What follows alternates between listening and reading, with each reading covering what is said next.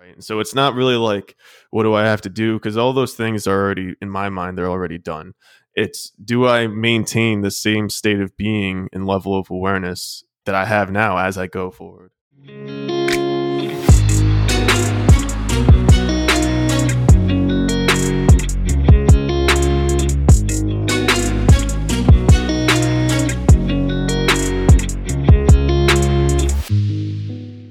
Once upon a time, there were tens of thousands of makers struggling. Every day, they built for hours and hours, but didn't ship and didn't earn enough income. One day, the No Code Wealth podcast and newsletter came to help them find the way. Because of this, makers became founders and earned the money they deserve. Because of this, founders can have growth, freedom, and wealth. Until tomorrow, no code becomes the next big skill that changes the future of humanity. That's what I'm all about. Hello, my name is Abdulaziz, and from an ethical hacker to a European Ivy League business graduate to a hypnotherapist to a growth marketer, I've lost everything twice. And now I'm rebuilding my life one more time, 1% a day. The No Code Wealth podcast and newsletter are for the makers and founders who have the proactivity, perspective, and persistence to go on this journey with me and get from experts and other makers the answers about money, marketing, and mindsets so that makers become earners, earners become founders, and founders get freedom and create wealth. Our guest today is a real treat.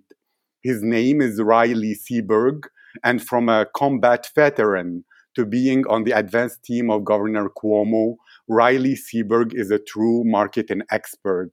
What he learned in the Army will help you ship. His marketing insights will help your product market fit. And together, we will discuss the world of no code as it's something new to him, but very, very exciting. So, hello, Riley. How are you today? I'm doing great, Abdulaziz. How are you?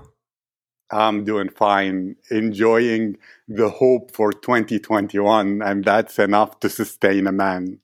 So, can you tell, share with us your story until the point that you came across no code and what was most exciting and valuable to you about this new thing? Yeah, I'd love to. Uh, I'm very fascinated with no code just because of so so I started my career in C++ and I actually started this in high school in as an introduction to computer science. And um it was I always found it interesting because my my teacher he was the physics teacher and he kept telling us that you know what you're learning here is more powerful than what you think. Like I'm making more money writing little simple programs and applications than I do at my like teaching you this and he like you know he was he was actually the highest paid teacher in the school which was interesting. And so I, I never was able to kind of shake that thought out of my head but I, I didn't go to college right? So I, I I joined the army and when I joined the army I I wasn't necessarily a programmer but I was working with so-called no code applications to uh, program basically uh, cannons and howitzers to shoot fire downrange. And so uh, when a call for fire would come in I would do the calculations and send it down to what we call the gun line and they send it off and you know help who is in need. And so basically i i started with that and kind of you know lost my way when i got back from deployment and stuff. But eventually i started coming to grips with the idea that technology is becoming a thing like it's already a thing. Uh, we should probably understand it at least a little bit uh, and so I, I, started studying right as much as I can. I kind of jumped into VR. I started a podcast called the VR Podcast, and I thought that was going to be where I did everything. But then I realized that there's more to it than this, and a lot of this stuff is actually really practical, right? So as much as there's theory and we all think it's going to change the world, like there are stuff that are out there right now that we can use that can help people. And so my no code life actually started with Zapier and just integrating uh, some websites with Zapier and sending the data through to your phone, right? Like, so if you a lead would come in for a real estate agent on their funnel, it would just send the lead information to their phone so they could call it.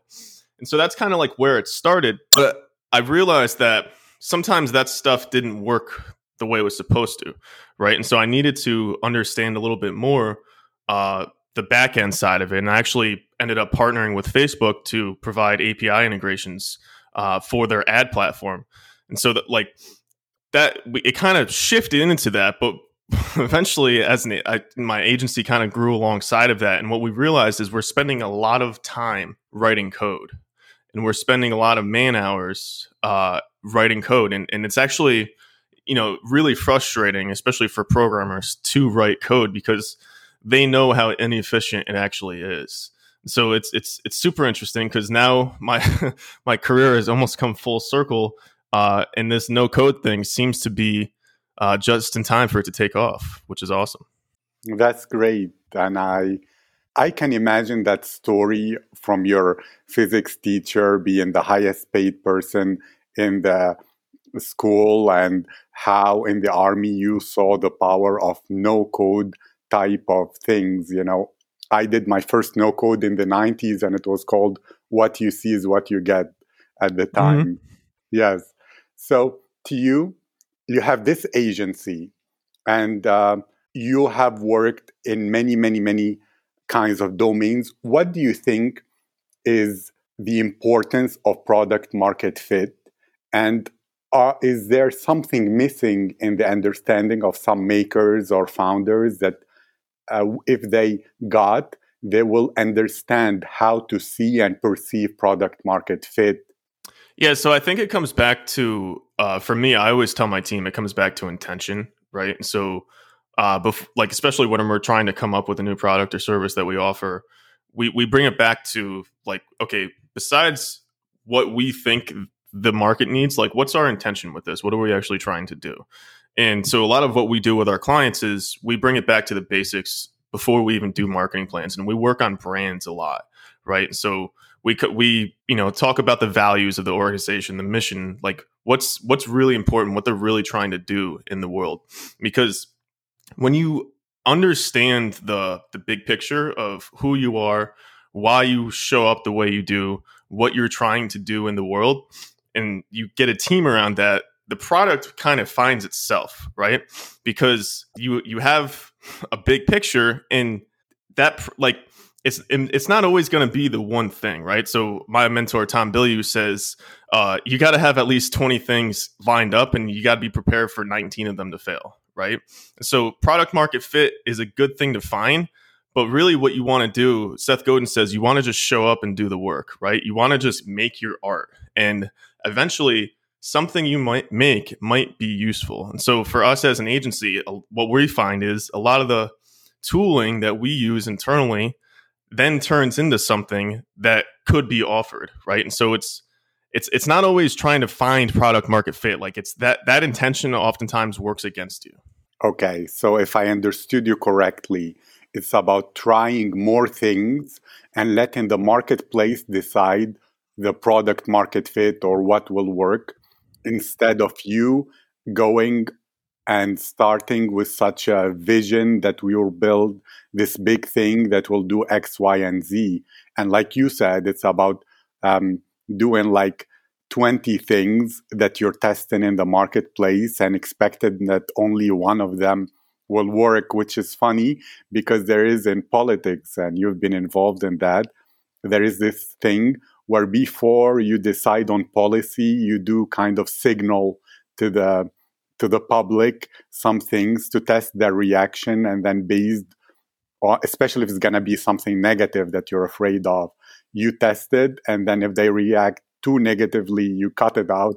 Or if they react positively then you leave it. And it's the policy is decided by the people through testing and like sending probes out it's funny that you talk about this because that I actually ran for Congress uh, this time around in 2020, and part of my camp, my, my platform was like, all of what I do is going to be directed by you, right? Like, like I didn't, I knew I wasn't going to win, but I figured, hey, like I, I'm, I'm doing this. Half the reason I'm in business is actually to give myself a platform to for politics, but it's all about that, right? Because for me like I, I literally consider myself of the people, right? And so if you're gonna do that, you kind of have to respect people, right? You have to listen to them and you don't really want to force things on them. And the thing about people is is they like we all think differently, right? And so we're almost always going to have a different interpretation of the thing that you're trying to give us. Right? And so wouldn't it be better if we just told you what we wanted and you kind of listened to that and then did that thing? That's really interesting and takes us into a more philosophical kind of perspective. I remember like more than a year ago, I wrote something about how leadership that is inside people's unconscious today actually doesn't exist. It only exists in Hollywood movies where there is one leader who is uh, working alone and he has no team and he's like OP'd and he can do whatever he wants and people cheer when he wins. When in reality, the leader is more of a servant and he needs a team because it's through people that you can have multiplied effect and power that will change the world. It's not one person who comes and changes and saves the day. It's actually one person that facilitates the voices of everyone and their strengths and be the lever that multiplies that into a power that changes the world. So, to you, what is leadership and why is it important in human humanity? You know, and what is your uh, political perspective that you're trying to have a platform for through your business and marketing and everything you do? So it's it's funny that you talk about leadership. To me, I I I say almost every problem is, is a leadership issue, right? Um, and so whether it's you know somebody leading you incorrectly, you leading somebody incorrectly, or you leading yourself incorrectly, uh, almost everything always comes back to leadership. And so, like, I've been studying leadership since I was a kid. I, I don't know why, but I just have been. And somebody who I've been studying recently is uh, John Maxwell. And so, when you you you talked about a lot of his ideas with leadership, and and uh, I'm not sure if you read him, but he's he's really really good because he kind of breaks these ideas down so that anybody can learn them especially the idea of like the servant leadership right and so that's a real big thing. Uh, but you also juxtaposition with the f- first rule I ever heard about leadership is the definition of it, which is um, Eisenhower's definition, President Eisenhower, and he said leadership is the art or of getting somebody to do something you want them to do without telling them to do it, right? And so one of the best ways to lead is by example because then people will see that you're actually doing it, right? So that's that's the thing that I've kind of found is leadership to me is always leading yourself first. Like that's the question of leadership. You know what I mean? Like lead yourself first and others will follow. That's kind of how I've always lived my life. And you know, it I, I wouldn't say it always works, but 90% of the time it, it kind of gets you where you want to go. Yes, it's actually really, really a very important point, especially that people don't realize something about human nature, which is that people actually have resistance to being told what to do. Only in like um, a dictatorship where somebody has the guns and the power to threaten people and into doing whatever he wants, and still then he doesn't change what's inside them. He cannot change their opinions through force. What you can do is be the shining light, the lighthouse that through your own light that you're shining in in the ocean in the darkness people will see it and they will follow that trail and that leadership is about being kind of a shining star. And since leadership is a passion for you what important ideas from leadership resonate with you? And how can you uh, kind of use them in a way that makers and founders in the no code space and in the tech startup in general can use the framework and your ideas about leadership to both serve their teams and serve their markets and um, clients in a way that works. So that's that's that's a really good question. I like how you wrap it around because that leadership is the the essence of everything that's successful i would say right? And so something that I kind of I think founders kind of get caught up in, especially founders of like small teams, is uh the fact that like they feel like they shouldn't have to be doing the thing that they're doing, right? Because like they you know we you you're a founder. It's like, hey man, like I I have this title, I have this role, and you kind of feel like you shouldn't have to really do the the nuts and bolts work of building the business, right? Like we kind of feel like we should hire interns or you know outsource or do bring in other things.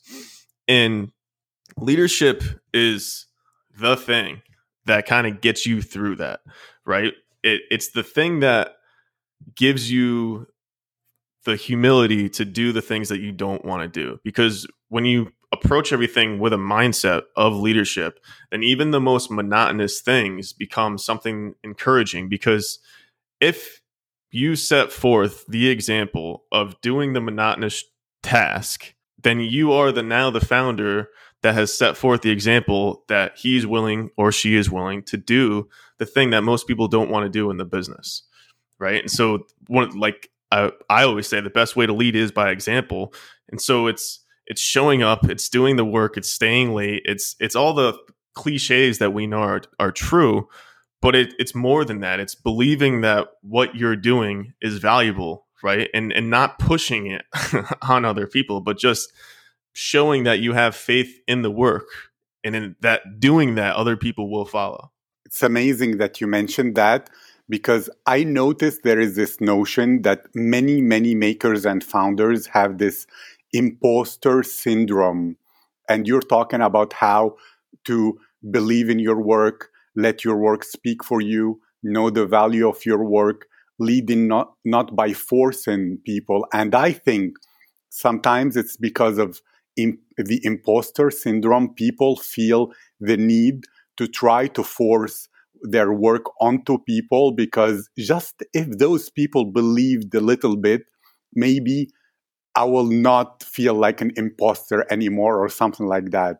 Can you speak whether you had any experience, whether personally or with somebody, feeling the imposter syndrome? And if not, what do you think should be or could be a solution that gives people confidence in their work and believe in what they do? So it's funny you mentioned that. I think imposter syndrome is the phrase of 2020. Um, I think that, first of all, I deal with imposter syndrome every single day uh, because I'm trying to be somebody who I'm not. Right? I'm. I know that I every single day I can be a better person than I was yesterday. Right? And I know, like the thing, like I know when I'm making the wrong decision in the moment that I'm making it. Right? And so for me imposter syndrome is is that. It's it's doing the doing the wrong thing even or doing the thing that you know isn't necessarily true and when you could be doing something else right? Doing something better. But the thing is is we're not perfect right? And if you were perfect you wouldn't be in this position that you're in right? And so having that expectation of perfection is a real problem because especially when it's your project, it's your idea, when you're the leader, when you are responsible for the results. Like I deal with this day in and day out. Imposter syndrome is the ego, right? It's the insecurities, it's the lack of planning, the lack of preparation, the lack of staying up and making sure that all of the, the T's were crossed and the I's were dotted, right? Imposter syndrome is you knowing that you weren't necessarily honest in presenting this and making sure it was getting done. The antidote to imposter syndrome is it knowing you're not going to be perfect, knowing you're going to mess up, but approaching it from the the mindset of practice, right? This is this first of all, this is what you do every day. So that you're going to show up, you're going to do it. You you unless you're going to change careers, this is what you're doing. So you might as well start practicing because you have to practice before you can actually perform right? And if you expect to just perform, you're going to fail almost every single time. And there's always going to be somebody out there that's better than you because they approach it from the idea of practicing. That's not my idea. That's Seth Godin's new book called The Practice. He just released it, so go buy it. Actually, there is a great book called The Practicing Mind, which talks about this exactly by Thomas Sterner, which is a book where he talks about learning anything the way to learn anything well is to not focus on the results, or as in the um, in the Gita, they say you have the right to your labor, but you don't have the right to the fruits of your labor.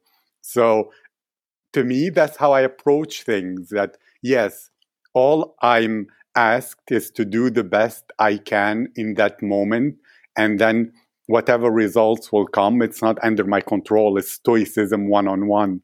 So, to you, all this deep stuff.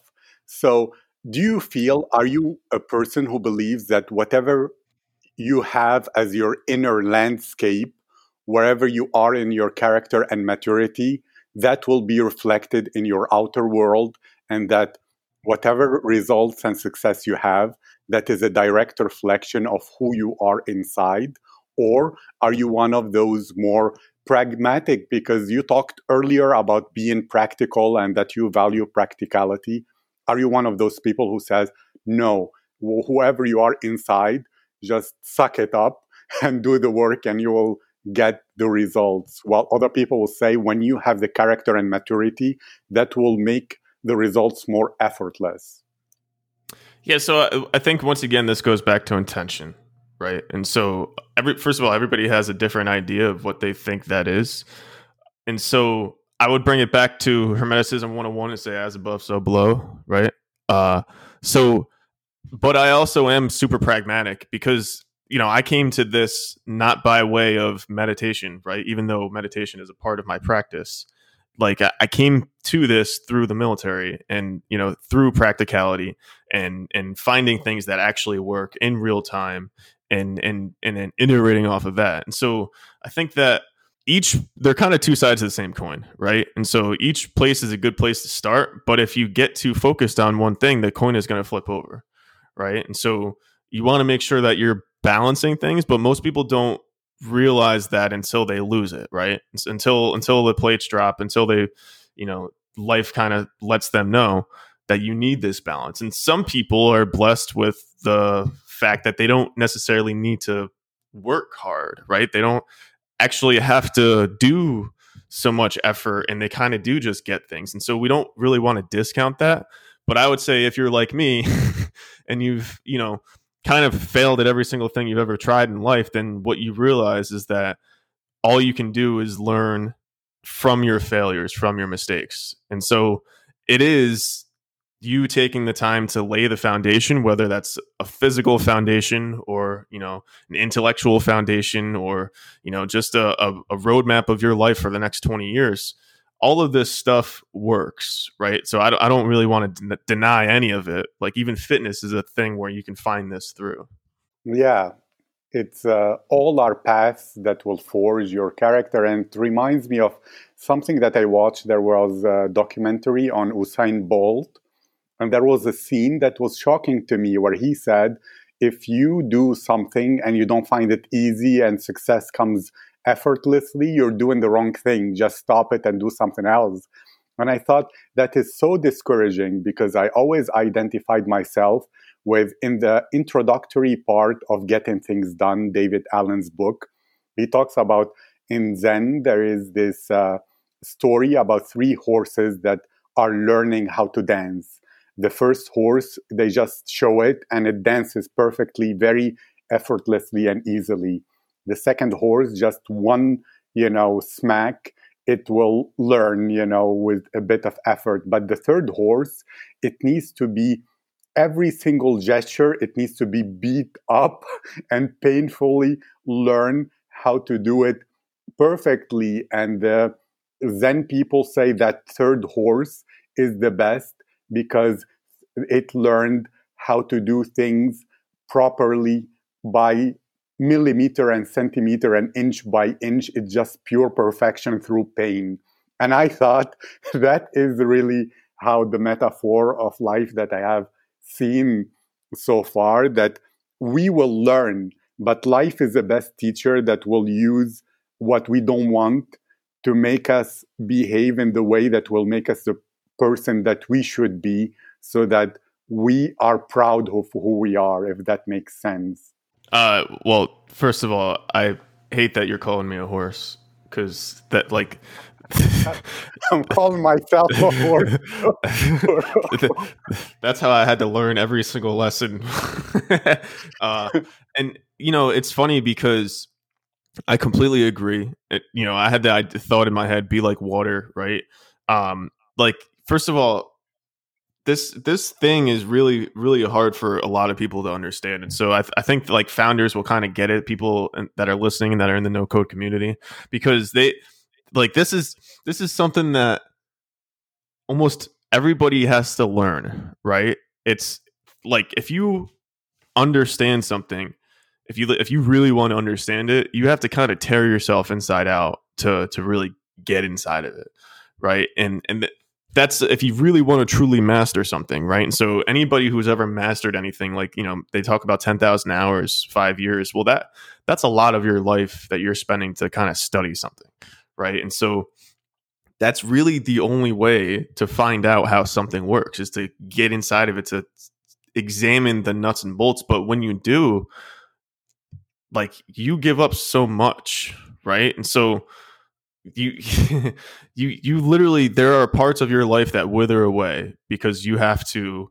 get so granular with this thing that you're trying to do, right? And so you kind of want to be like water when you're doing this because a lot of this stuff that you're going to do is going to be absolutely a waste of time, right?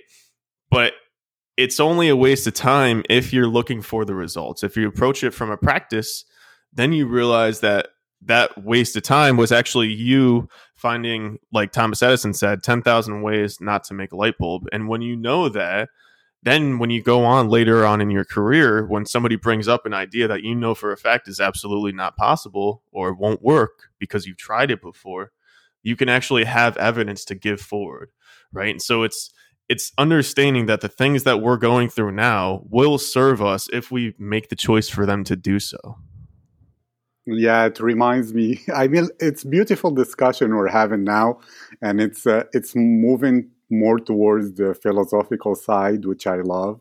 And it reminds me of uh, Ayn Rand's uh, objectivism, where she argues that the creators, the people that should, you know, the way that people should be is first handers, which means that they experience and learn from their direct experience what works and what doesn't work rather than from what other people tell them. Because sometimes it's like, um, each person that is receiving that secondhand information will somewhat dilute it or modify it. And in the end, you have myths and limitations that are inside cultures just based on nobody being in touch with reality, but everybody just getting handed down a set of rules that they never tested.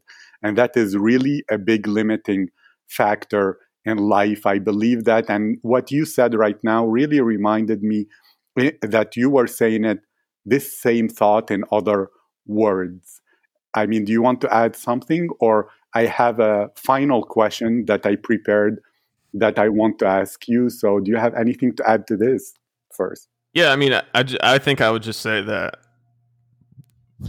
the the more we talked about this, the more I've realized that like the no code idea of making something is the ultimate out of the box move, right? And so it's it's the ultimate way of getting firsthand knowledge of something that isn't necessarily traditional, right? And so you like you can kind of find product market fit by using no code to make a bunch of different applications and present it to a market, right? And then you get that firsthand uh, information reaction based off of people instead of like just trying to throw it at, at the wall and see what sticks, right? So I think that this no code thing is a really, really, really big opportunity. I know personally, I've been playing with it and like Google App Sheet, you know, it's a really cool thing. It's yeah. very awesome. And you don't need to know how to program to use it. And I mean, I can see businesses being started just off of that that probably grow to seven, eight figures, maybe nine figures, just off of no code. Yes, I believe honestly. And what I'm about really is giving stacking the deck in favor of the underdogs of the small guys because for way too long life has been like some oligarchies that have moats around them and they're protecting their own territory and putting black boxes everywhere and all that and making the learning curve of things way too high for enough people to get in their hands the tools to build and create in this universe. And no code gives any person in this world with an idea and you know the willingness to learn a little bit not as much like all those years of hard work to become a real coder. And i began coding with pascal in 1998 and then objet pascal in french is called which is delphi the software. And it's really really frustrating and inefficient like you said. But no code gives you the goodness without the the suffering so that you can get more ship more ship more ship more and see what happens. Yeah i mean i like just to jump in there real quick anybody who's starting their business in no code is already ahead of the game right? It's because like just because of the fact that it saves you time uh and and that right there gives you the ability to iterate faster than somebody who's doing the same thing as you but writing code. And then also you don't have the ideology that programmers typically have when they're doing things and you know what i'm talking about. Well i'm trying. There is a, a no code hater coder you know programmer that i'm trying to get uh, to interview i don't know whether it will be suitable because maybe he'll say things that that will be too harsh but yeah there is some guy that I'm familiar with. It's not like a friend or something, but who I call the no code hater. So we will see whether his ideology, what it's specifically about. And my final question to you, which is a very good question that I think it's important to reflect who you are in this world. If we were having this discussion five years from today, and you are looking back over those five years, what has to have happened in your life, both personally and professionally, for you to feel happy with your progress, Riley? So, this is a good question. this is a great question. Um, well, I, I got engaged recently. So, I would say that I hopefully by this time, five years from now, I'm married to my fiance uh, Chelsea, if you're listening to this. Hopefully, we're married. um, well, yeah, you know, it's funny because we think about material things and we think about like milestones and goals and all that type of stuff. And you know, I have a bunch of that in my head, like all these numbers I want to hit. But really, I want to be just as alive and hopeful and aspirational about life and the opportunities that I have as I am today. Right. I want to I want to be as grateful uh, to be alive as I am right now in this moment. Right. Because if that is true, then that means that my life hasn't been taken off track and I'm still en route to where I'm supposed to go. Right. And so it's not really like, what do I have to do? Because all those things are already, in my mind, they're already done. It's do I maintain the same state of being and level of awareness that I have now as I go forward, or do it, does it increase? You know, I, that's the stuff that I'm interested in. I love it. I have this principle in life that I want to have more dreams than memories. And I think this short thing is what you said right there to feel alive, to have that passion and enthusiasm for life. And uh, I think that's what really matters because life is not about collecting things or toys, it's about who you are, who you become, and that energy that you feel in every second and every moment. Yeah, don't get me wrong. I, I want the toys. You know, I, I have oh, the yeah. toys. I like the toys. But what something I recognize because I've had the toys before is if you don't put in the work to earn the toys and you just go out and get the toys, especially now we live in a credit economy, if you just go out and get the toys, they're going to fall by the wayside, and it's going to get be harder for you to get the toy the next time. Yes, absolutely correct. Well, this is a very, very you know interesting discussion. We can do it forever, but we want you know respecting your time and the listeners. If people want to hear more from you, to know more about you, to know your work, where they can they find you? Where can they know more about you? Where can they get in touch if they wish to? So, uh, if you're interested in agency services for your company, marketing, advertising services, go to hammersportmarketing.com. If you want to just get in touch with me, you can follow me on Twitter at Riley Seberg. And I also have a website, rileyseberg.com.